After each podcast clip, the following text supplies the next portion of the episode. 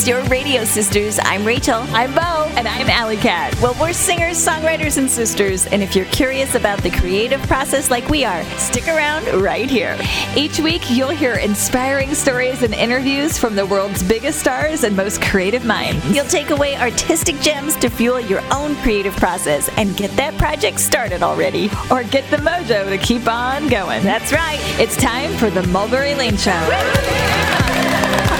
Hey guys, it's Rachel along with your radio sisters Bo and Allie. We're so glad you're here along for the ride. Mm-hmm. And right now, we want you to reach around and pat yourself on the back and celebrate even the small wins when it comes to reaching your goal. Mm-hmm. Every step counts, and even if you've taken two steps back but one step forward, celebrate that one step forward. Oh, yeah. And today, you're going to hear from some guests who are sharing their journey. You can follow right along in their footsteps. They're moving in the direction of their dreams. Let's get to it, sisters. The Mulberry Lane show's on. Celebrity stories, songs. You're gonna have it going on when we tell you who's stopping by now. Well, first up today, he's a brilliant guitarist, Grammy Award winner, and in the Rock and Roll Hall of Fame. Platinum selling Don Felder is here with you again today for part two of his chat. Now, you probably know Don best for being a member of the Eagles, and today he's going to tell you the story of how he brought the first iteration of the song Hotel California to the band. This is a gem of a story, and he takes you behind the scenes to the writing and recording of the song in the studio. You're also going to hear a little bit more about his brand new solo album, American Rock and Roll.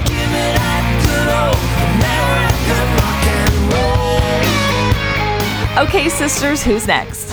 Well, then, guys, hang out with celebrity chef Lawrence Page. Catch up with the latest season of the show, Hustle and Soul, on WE TV. Now, Chef Lawrence is the owner of the iconic Pink Teacup in Brooklyn, New York. And today, he's going to give you a great recipe. Also, how to follow your dreams when things get tough. Chef Lawrence serves up some real wisdom for you today. All right, Allie, who's next? Part two of our chat with Matt Geiler. Now, Matt is an improv artist, comedian, and musician. His band is called Frederick Julius, and their new album is Fixers and Elixirs. Whoa, Amanda, give me some of that good magic. And this guy is all about all things creative. Matt goes really deep with you today with some insight on the creative process. And when you hear this, we have a feeling you're going to be nodding your head in agreement. Now, this guy from Nebraska shares all about how he became internet famous as the Dancing Pumpkin Man and ended up on America's Got Talent. Many facets to the career of Matt Geiler. All right, sisters, who's next? Well, then, you guys, we're taking you to the moon. You're going to hang out with veteran space journalist Leonard David. He's going to tell you all about his new book, Moon Rush The New Space Race. Now, this book is put out by National Geographic, and not only are you going to learn some new things about the moon today, but he's also going to tell you how to shoot for the stars, and he should know. well, we've got a full show for you today, but before we take off, we'd like to invite you to join us on social media for all the sister craziness. Be sure to like us on Facebook, follow us on Twitter or Instagram, and did you know your radio sisters have a weekly newsletter? To subscribe, take out your phone right now and text the word mulberry to 22828. Then you'll receive a text you can put in your email address and you're all hooked up. Again, text the word mulberry to the number 22828 to get our free newsletter every week and get in on all the mulberry sister fun. We'll keep hanging out here in the sister lane for the next hour. When we come back, you'll dive back in with Don Felder, formerly of the Eagles, now on a solo journey. Part two coming up right after this. Meet you right here on the Mulberry Lane Show, right around the corner. This is Bo, here with my sisters Rachel and Allie.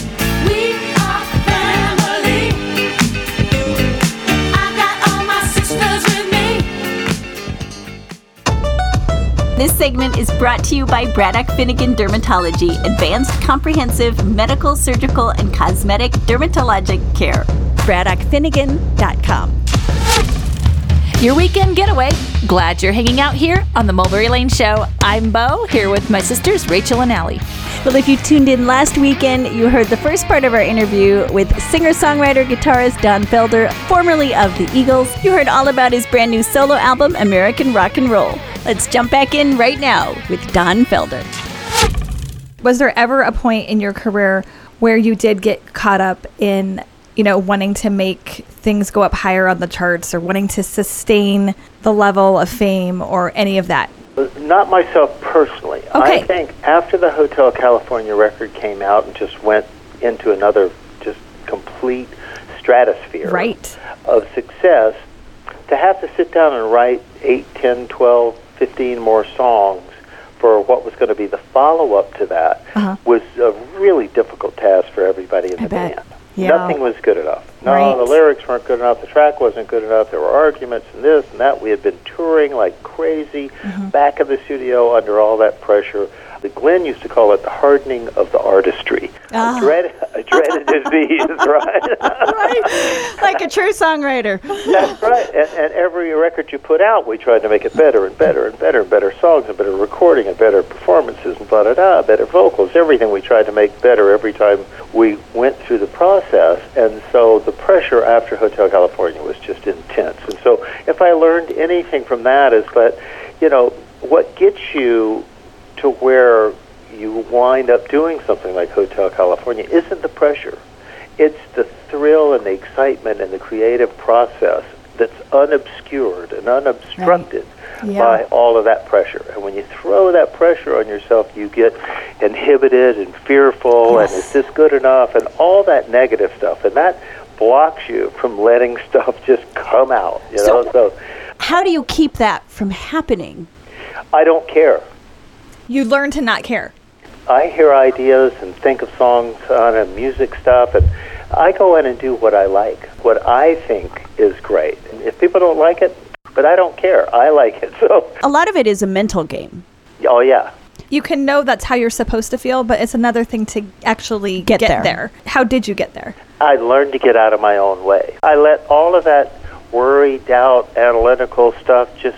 Okay, you guys all wait over here for a while. I'm going to Okay. go have fun, and I'm going to just open it up and let it come out. And if it's great, fantastic. If it's not, digital heaven. Okay, I love that. now you mentioned you've been touring a lot. and You've always toured a lot. So, what's it like touring now versus back in the day? Well, you know, when I first joined the Eagles, we were doing rent-a-car tours, and if we were really lucky, we got to fly coach commercial airlines on the long runs, Yeah. you know. And then all of a sudden, you know, the greater success, you wind up with Learjets and limos, and then you get your own big giant charter plane and all this stuff, and, and, and staying at the Four Seasons, and so it, it changes dramatically. I had never done a bus tour until I started working solo on my own. Okay. And I was always, oh, I don't want to be stuck on a bus. Oh my God! And actually, Tommy Shaw was the one that convinced me to do it because he got a star bus. In the back of the bus, there's this whole bed back there with a TV and like his, you know, place back there. So I said, well, okay, I'll try it. It's so great to be able to do a show, get on board, go climb in your own bed in the back, and then wake up at two or three in the morning at the next city and stagger into your next hotel room and go to sleep, as opposed to going to the airport, checking your bag, Yes. going to TSA, flying for an hour or two, getting there, waiting for your bag, getting in a car, and driving to the hotel. You know, it just takes less time and less energy Okay. to do a bus tour, and I've really enjoyed it a lot. Well, Okay. it sounds like you have a good setup. Yeah. But you know, I'll tell you the truth. It doesn't matter if it's a Learjet limos or a bus or rent a car. The reason you're doing that Yes, is yes. not about the cars and the planes and the hotels. No. It's about being on stage and just being absolutely in love with what you're doing and seeing the joy and happiness you bring so many people Yeah. by. So, was there a time though that when you had the Learjets and everything was golden, in that moment, did you think to yourself, "How can we make this last at this level?" Or did you always know that it was like, "Okay, this is a moment"? Well, you know, it was a moment that was completely unanticipated from where I grew up and what I had as a child in Right. destitute poverty in the Palmetto fields of north central Florida, Yeah. dirt road and a white clapboard house with a tin roof, Wow. to being at the Ritz Carlton and Four Seasons and these mm-hmm. private jets. It, it was a dream, literally Yes. a dream. A dream come true, If yeah. anything, you know, you see the parabolic curve of success. It starts up and goes up, and then there's a bell curve at the top where things come down. The, the life expectancy, typically, of a rock and roll band is nowhere near as long as the longevity that we've been Yeah, managed exactly. to, uh, to, to enjoy. You, don't expect it to last forever. You just enjoy it for the moment. And glad that you got to ride on that train for a while. Well, if you've just joined us, you're listening to singer songwriter guitarist Don Felder here on the Mulberry Lane Show. Well, one of the reasons your success lasted for so long is because of the song Hotel California, which you had a, a large part in writing. So, talk about when you were recording that in the studio and you had left the original tapes of the guitar parts. Just talk about how that all came together. Yeah, I had made this demo on a cassette, and given it to Don, Glenn, Joe, and Randy, and we were in the studio getting ready to do those solos on the end, and Joe and I were going to just set up in the control room and just start jamming like we had always done. Henley came in and said, "What are you doing? That's not right. Stop!" And I said, "What do you mean that's not right?" He said, "Well, you got to make it like the demo." And I said, "I don't know what that was. That was like a year ago." So we had to call my housekeeper in Malibu. We were in the studio in Miami. I had to call my housekeeper in Malibu and have her play it at a blaster record it in the studio in Miami. And I had to sit down and learn my demo solo, which I just made up on the spot. Like Yeah. I said, sometimes your first shot's your best. Right. Uh, Don had been listening to it over and over and over and over, so he had that ingrained in his head, and that's kind of what he wanted. So we used about half of that original solo, and then Joe came in with some Walshisms that were really wonderful, and then we got to the end, and Joe said, "You know, we need to do something like diddly diddly diddly diddly." Uh-huh.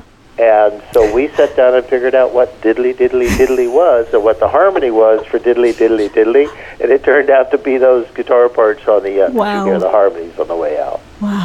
Wow. That's So a- cool. That's an incredible story. Yeah. You know, we did the same thing when we were working on this song called "Rock You" up in Sammy Hagar's studio. Sammy uh, and I sat down to sing these this duet. I wanted to do a rock duet with Sammy. We sat down and sang that, and then we got Satriani to come in, and he and I sat there and kind of did the same thing. But instead of having a demo that we had to learn, we just made it up on the spot, and Okay. it came out unbelievably great. That was the fun and excitement of a lot of these things, whether it was sitting with Richie Sambora and Orianthi, or having Slash come over to my studio, and you know, it was just fun and inspiring to be able to do that on And it brings moment. such an energy to it, that in the moment energy that you can't capture any other way. It's a combination of like a live recording because a lot of those things are just live. You know, that's, See, that's what happens when you work with people like you worked with. You can just do it on the fly. you mean people that actually play? That's what she means. what a unique idea to be able to sing, write, and play. Isn't You know, that the my truth? gosh! you know. yeah. So now on the song American Rock and Roll on the album, you shout out a lot of classic rock and roll artists. How did that song come together? Well, you know, I was actually in Woodstock in 1969 and saw all those artists, you know, that were there: Jimi Hendrix, Janis Joplin, Carlos Santana, Grateful Dead, Crosby, Stills, Nash and Young, all those guys. And you know, I was one of the 400,000 drenched people in the audience there for three days, just loving it. And it was really the largest rock and roll explosion, I think, in the history of rock and roll that was heard literally round the world. And so I wanted to go back and pay homage to those people, as well as the people that were so heavily influenced from those musicians Okay. over the decades. Okay. So I pointed out through each decade somebody that I thought had risen to the cream of the crop. You know, uh, Aerosmith and Guns N' Roses, and you know the guys, the grunge guys from the Pacific Northwest, and you know they all came out of being so heavily impacted from Woodstock that uh, they brought American rock and roll from the late '60s up to today. Great song. And Don, thank you so much for sharing so much about the album and your stories, both as your solo career and when you were with the Eagles. Love this interview, and we would love to have you back anytime. Anytime, I'd be glad to get back on the phone with you guys. Hmm, feeling those musical legend chills right here on the Mulberry Lane Show with Don Felder. Taking you to break with a taste of Don Felder's new song, American Rock and Roll, off the album of the same title. Be sure to download it. Keep hanging out on the Mulberry Lane Show with your radio sisters. Time for a new recipe after the break with WeTV's Chef Lawrence. Oh, Mr. High he can fly. Run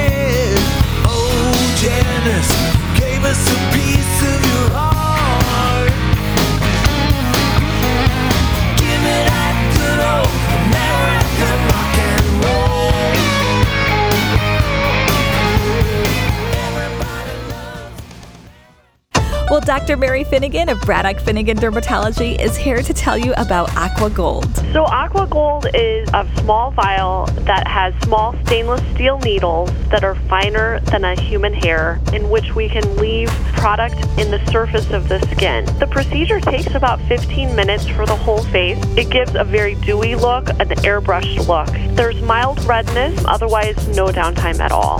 Aqua Gold at Braddock Finnegan Dermatology. That's braddockfinnegan.com. Don't have anything to celebrate today? Celebrate the arts right here on the Mulberry Lane Show.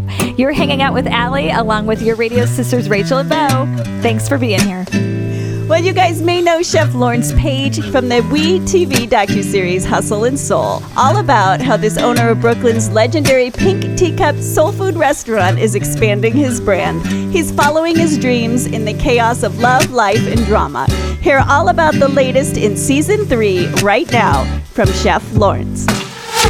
Welcome, welcome to the show, Chef Lawrence. Thank you for having me. And you know what? You have a great voice, by the way. Oh, I, I like that. Beyonce's in trouble.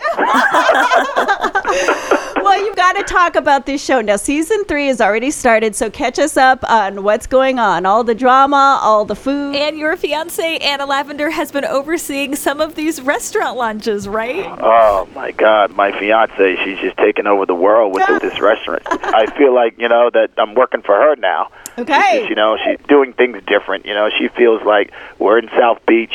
The staff got to look different. Everybody's got to walk around half naked, and you have to have certain music playing in the background, and you have to make your food pop a little bit more than what you were doing in Brooklyn. But you know what? It's working. Okay. But it's weird the way it's working. You know, it's a Okay. method to her madness, but you got to watch the show to see what's going on. You know. Right now, you're juggling a lot. You know, you've got restaurants, you're starting in different cities. So, how do you stay calm? How do you keep your center in all of this? I go right in that kitchen. I don't want anybody in there. I listen to my music to a little bit of James Brown, and I get my wine, and I just go to work, and, and then block everything out. Okay. And that helps me get through the day. So, now are you one that needs to be alone when you cook? Yeah, I do. I can't have anybody around me. If you're around me, you can't say anything to me. You can't watch me. You're in you your zone. Be in your own zone. Yeah. Yeah. Okay. Soul food is such a beautiful tradition and so scrumptious. So, do you have any simple recipes that you could recommend that we could do? You know what's a simple recipe that I've been doing? The southern shrimp taco. Okay. all you do is you take your shrimp, however you like your shrimp. You can deep fry them, pan sear 'em. Get your taco. Gonna get your avocado. Gonna get mm. your tomatoes. Gonna get your onions. You're gonna get some smoked bacon now. Ooh. You're gonna take that smoked bacon and you're gonna cook it. Or you can buy bacon bits crumbled, and I want you to crumble that right on there. Mm, okay. And then I want you to take some hot sauce and some mayo, mix it up together, put a little cilantro in it, and squeeze it right on top of the taco. There you have your southern taco. Sounds amazing. I'm going to make that for my family tonight. well, if you've just joined us, you're listening to Chef Lawrence Page, owner and driving force behind the iconic Pink Teacup in Brooklyn, New York, and star of the series Hustle and Soul on WeTV, here on The Mulberry Lane Show. You're someone who has a dream, and so often life can get in the way, throw you curveballs. So, how do you mentally work through that and stay on task following your dream? I've had my dreams crushed before trying to get them. You know, growing up and coming from a very poor neighborhood, I know what that's like to dream. Mm-hmm. So now that I've achieved that dream, I just think about I ain't going back. Okay. You know what I mean? No matter Yeah. what. So if someone says I'm not working with you anymore, I have nothing to do with you anymore, I say okay, but you're not going to stop me from continuing my dream because I know what it's like to be back there. That's what keeps me going. Keeps you you moving the- forward. Just that. Oh, forget about it. Yeah. Yeah. So now, when you look at the beginning of Pink Teacup and where you are now, when you look back, do you see things that led you to where you are today? Things that maybe n- didn't make sense at the time, but now you're like, ah, I get it Yes. now. Okay. Yes, I did. I was very angry at a lot of people again for not helping me and landlords saying, "Okay, this is not working out. You're going to have to leave the space." And filing bankruptcy and friends walking away from me and customers just boycotting me for whatever stupid reason. So Yeah. it's like, why am I doing all this stuff? But I never stopped doing it. Now I look back and like, you know what? It built you. It made you who you are. So now it's really hard to cut you down. It's like that big tree in the forest that you can't cut it down with an axe. Right. That's you. That's me. and then advice to someone who may find themselves in a similar situation. Yeah, you just have to find your focus. Once you find your focus, you can win. Don't look to others for the focus because sometimes they'll let you down and you'll give other people fault for your failure. So your failure should only come from you. So you have to make sure you find that comfort zone that's going to get you moving nonstop. And that's the hardest part. It's not going to come easy. Yeah. You got to keep digging until you find your comfort zone to win. Love that. Well, Chef Lawrence Page, we want to thank you so much for sprinkling our show with some soul food advice. We love it. Thank you, thank you, and I hope you guys tune in to watch Hustle and Soul Thursday nights because I'll be watching you while you watching it. All right, sounds great. Take care. All right, thank you. That's Chef Lawrence Page here on the Mulberry Lane Show. Make sure you check out his show, Hustle and Soul, on WeTV, airing Thursday nights at 9 p.m. Central. Meet you right around the corner with comedian, improv artist, and musician Matt Geiler. Turn another page here with your radio sisters on the Mulberry Lane Show. Make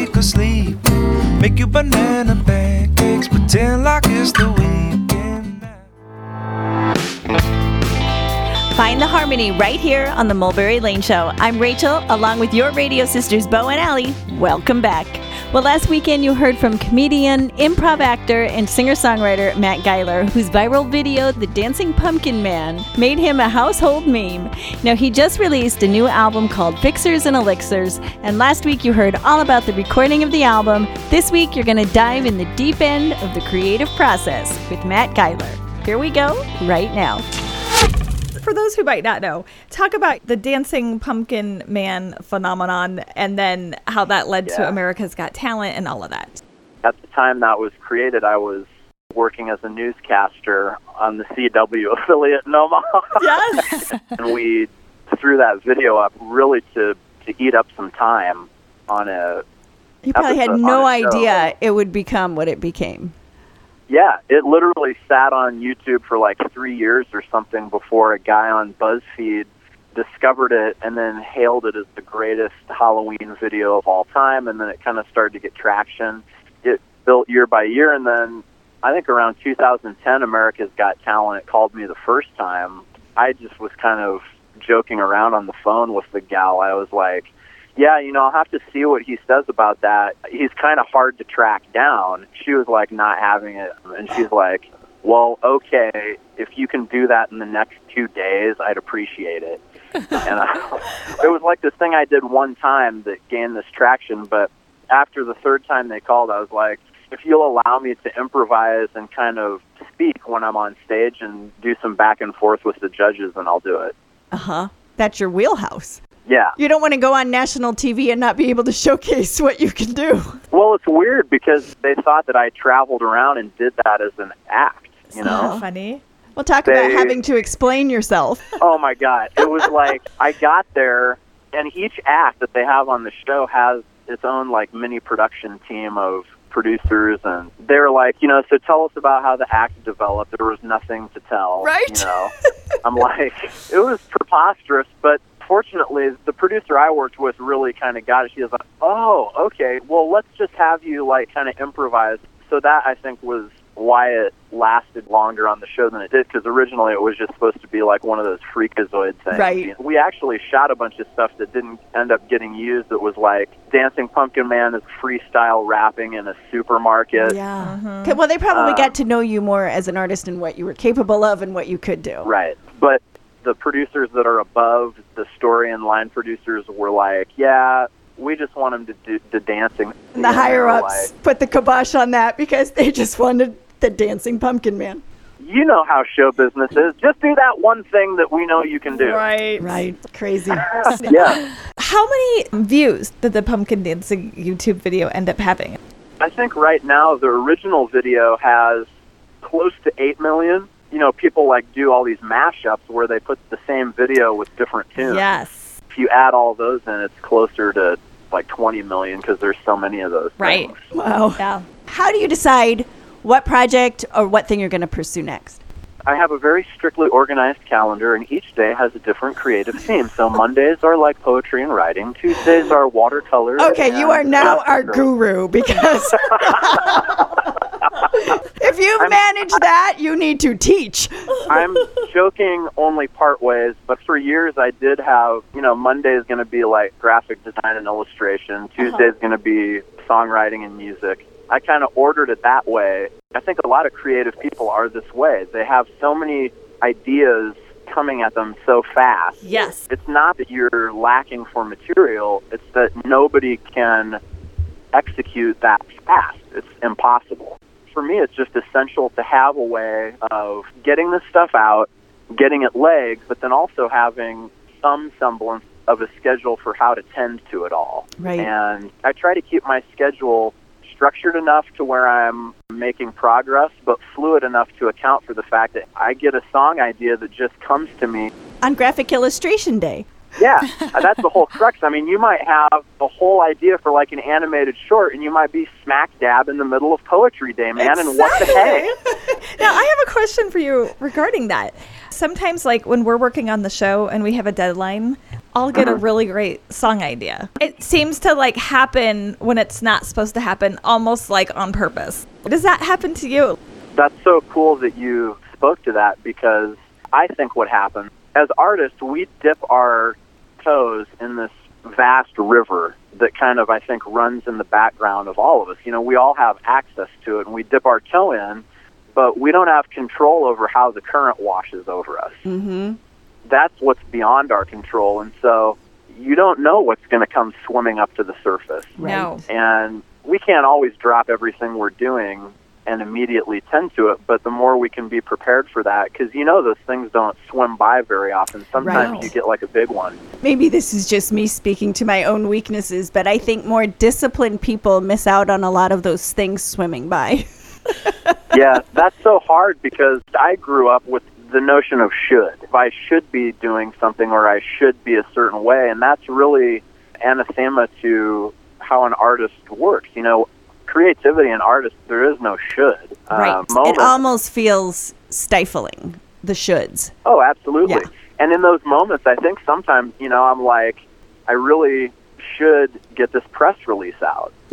Yeah. But in my heart of hearts, I know if I don't sit down at the piano right now, I'm going to That's miss gonna it. be gone. I'm going to miss Yep. it. You know, I think sometimes when you turn down those ideas that pop up, they kind of Mhm. quit popping up. And that's probably my fear is when they pop up, if I think, okay, I'll do that later, then I feel like they come a little bit less and less. Yeah, regardless of kind of how you tie creativity to, you know, being spiritual thing, there are things that I have quote unquote written. I just I don't know where they came from. It came from somewhere. It was fortunate enough that I stopped and listened to it Right. Mm-hmm. and did something about it. I believe that. You know, if you stop dipping your toe in, I think then, you know, after a while, that big stream gets the message, oh, the flow over here is blocked a little bit, you know. But I will also add, and I didn't want to cry, Mulberry Lane. I did not want to cry on your show. but even if it diverts itself, I honestly believe that you can go back whenever, you know. Uh-huh. Yeah. It's the age old story of like the child inside you doesn't go anywhere. Sometimes it gets harder to see. You know, you can Yeah, always right. dip your toe back in that. That's so you know. true. If you're just joining us, you're listening to Matt Geiler here on the Mulberry Lane Show. Our show is to keep people inspired to follow their creative passions. And if you have so many responsibilities, you know, a lot of times the first thing to go is our creative projects. How would you recommend staying true to that creativity and bring that back into your life? You know, I do like a lot of improv with younger students. I tell young artists, I say, you have to fight to make space for that feeling. Because in the beginning, now I really am crying in my car, Mulberry Lane. Thanks a lot. you know, we didn't get into this because our life's goal is to sell a million records or have a New York Times bestseller. We got into it because of how it felt. Right. Mm-hmm. Something in the feeling of sitting at the keys or how our voices blended or what it felt like to put a pencil on a blank page. Right. There was something about how that felt. Mm-hmm. It had nothing to do with responsibility or making money or paying the rent. So I tell people, like, whatever you have to do to keep that feeling around, Yeah. you do it and don't apologize for it. If I'm honest, you know, I don't care if it's one person or 300 or 3 million people that hear or see what I do. I know that when I get to the end of my time, I'll be very sad if I let that feeling go away. Right. Yes. I love how you use the, you know, that feeling when you first started out because sometimes when I am trying to make a decision about where, you know, we're going or, you know, we're discussing things, I think, what would my little girl self who wanted to do this, you know, what would she mm. think? Like, how do we not let those little girls down?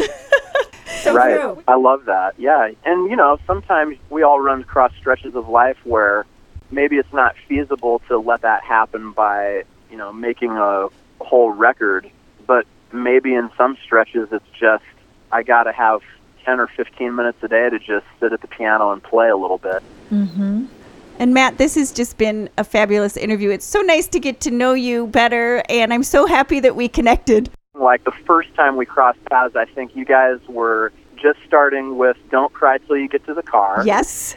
It was before Harmless had blown up, but it was definitely like reaching this critical mass of like, whoa, Mulberry Lane's like sold 10,000 copies of this cool album with this periwinkle covered maple leaf on the front. and I saw that record, and the type font was so great, and it was four sisters and harmonies, and I was like, oh my god, this is awesome. I think I was working over at a radio station when you guys came through. Okay. That's the first time I met you in a very cursory manner, and um, it was like a feathery brush. And so it is cool that now, after a journey, we get to Yes. commune and kind of chop it up about the real stuff. You know, especially on the show, we love talking to artists who have lived and been through a lot and have a whole different take on the creative process. And I do think it helps other people get in touch with their creative side or, you know, see life from a little bit different perspective. Absolutely. Mulberry Lane, your sweet little magical creativity fairy. Oh, I love that. We'll have to have you draw the sweet little Mulberry Lane fairies. You guys are like the creative, artistic, musical equivalent of the three good fairies in Sleeping Beauty. Oh, we really appreciate you sharing your heart. and thanks Thank for you your so time, much Matt. for having me. Yeah. Matt Geiler, guys. Check out his musical project, Frederick Julius, and the latest album, Fixers and Elixirs. And guys, get ready to blast off to the moon. When we come back, it's veteran space journalist Leonard David. Keep it right here with your radio sisters on The Mulberry Lane Show, your creative fueling station. Here's Matt Geiler's band, Frederick Julius. Give me some of that good magic. Whoa, good magic. I sure could use some Amanda.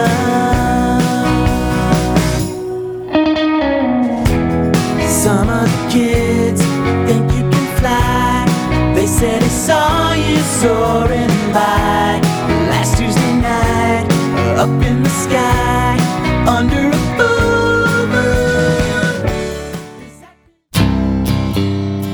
The Mulberry Lane Show, where every creative journey is respected. I'm Bo, here with my sisters Rachel and Allie. Well, moon travel is in the headlines again, and you are about to be in the know. Veteran space journalist Leonard David has a new book, Moon Rush The New Space Race. Hear about the latest in the global reach for the stars and some pretty cool stuff about the moon. Welcome, welcome to the show, Leonard David. Hey, thank you very much. Yay! All right. Well, you know, you are the very first space journalist we have ever had on the show. So a big welcome to you. And you've got to tell us how you landed the gig as a space journalist. That's a good question because my mom said, look up. Ah. you know, I grew up with the space race, Sputnik 1, then I watched all the Mercury, Gemini, Apollo programs. I actually started writing as a kid. I wrote a little newspaper and sold it around the neighborhood. That was my first journalistic uh, outreach. Okay, so now this book covers everything about the new space race. So the European Space Agency has plans for a moon village. So what's that all about?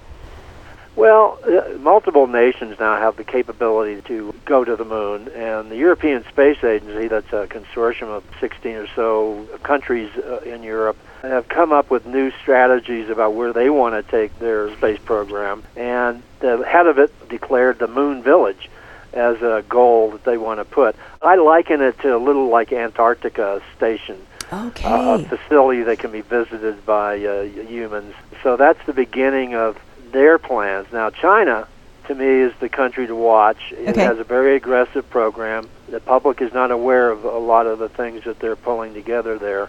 They already have a robot on the far side of the moon as we speak, Okay. running around. And then you've got the United States. NASA has been charged by the Trump administration to return humans to the moon by 2024. Five years from now. Wow. Is that So, possible? uh, I think it is, but you know, one of the issues that I try to raise in the book is constancy of purpose. I mean, you have to keep spending money. right. You have to have the public support. You got to have the political support. hmm That doesn't ring true when you go back into history and look at the various administrations that have fits and starts of space program agendas that don't get funded. So we'll see if this time makes a difference. Uh, Okay. but um, I'm one of these kids that you know explorations in our genes kind of thing. Mm-hmm. You know, it, I think that's what we like to do as humans. Yeah. Well, right now on the Mulberry Lane Show, you're hearing from veteran space journalist Leonard David all about his new book, Moon Rush The New Space Race, published by National Geographic. Now you hear about someday there'll be private companies that take people to the moon. So what's the viability of that and how does all that coexist? Well, that's a good word, coexist. For the first time, we're seeing a much grander working together. NASA has public-private partnerships in place now with these groups like Amazon, you know, Jeff Bezos and Elon Musk with his SpaceX uh, team, and there's a number of other companies that are working with NASA now to provide services. That's a different mindset of getting Okay. back to the moon. Uh, that's something we got to keep an eye on as well. At the end of the day, that may make it all come to fruition. Yeah. So what's something that we would be surprised to know about the moon? Well, I think the one thing, and I get into big arguments with scientists, Okay. don't really understand how the moon got there. You know, is it an anomaly? Is it, you know, a big object hit the Earth and it splattered a bunch of material that coalesced into the moon? And there's still good debate, which is in the book, about just what is the origin of the moon. I think there's going to be a lot of surprises still Okay. to come. Do you have any Yeah. idea what those might be or just in general? Well, I don't want to go out too far on a limb. Okay. I think there's some clues about the origin of life on the moon. Okay. So uh, we're going to learn a little bit more about how the Earth formed as well. Okay. I'm not saying there are monoliths all over the moon like in 2001 movie, but um, there's something like that in the sense of discovery. Okay. Uh, so exciting not- times, really. It's not a been there, done that world. It's time to go back. Okay. So now, with all your upward looking to the moon and stars, and then your success as a space journalist, you know, one of the missions of the show is to keep people reaching for their dreams. So, with your experience, what advice do you have for shooting for the stars, so to speak? I've been privileged to be sitting on a, some very big stories in space and also tragedy. You know, I had to cover the Challenger and Columbia shuttle hmm. disasters, and that was the saddest uh, part of my life. Gut wrenching, I'm sure. Uh, oh yeah. Mm-hmm. I think hold on to any kind of passion you have, and don't let people tell you, "Well, you're not spelling this right." Okay. so, forget about the small little details. Basically, keep your eye on the big picture. I think so. You got to enjoy what you're doing. That's what I'm doing. I'm having a blast, and I have a blast off Right. with my new book. All right. Well, Leonard, thank you so much for joining the show. The book is Moon Rush, The New Space Race. Great to catch up with you, and we'll have to reconnect down the road. Okay, thank you so much for having me. Mm-hmm. And that book is published by National Geographic. So great to have veteran space journalist and author Leonard David with us today.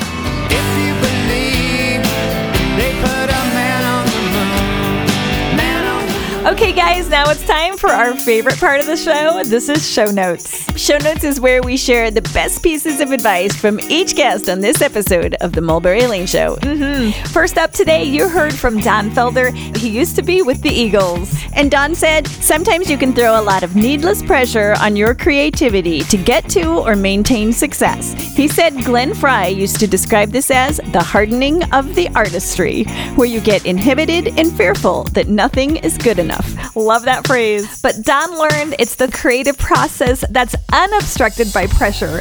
That's when you perform your best. So he learned to get out of his own way. And what he says to the worry and doubt in his life, he says, Okay, you guys, you all wait over there for a while. I'm to do what I do. Gotta love that pro tip from Don Felder.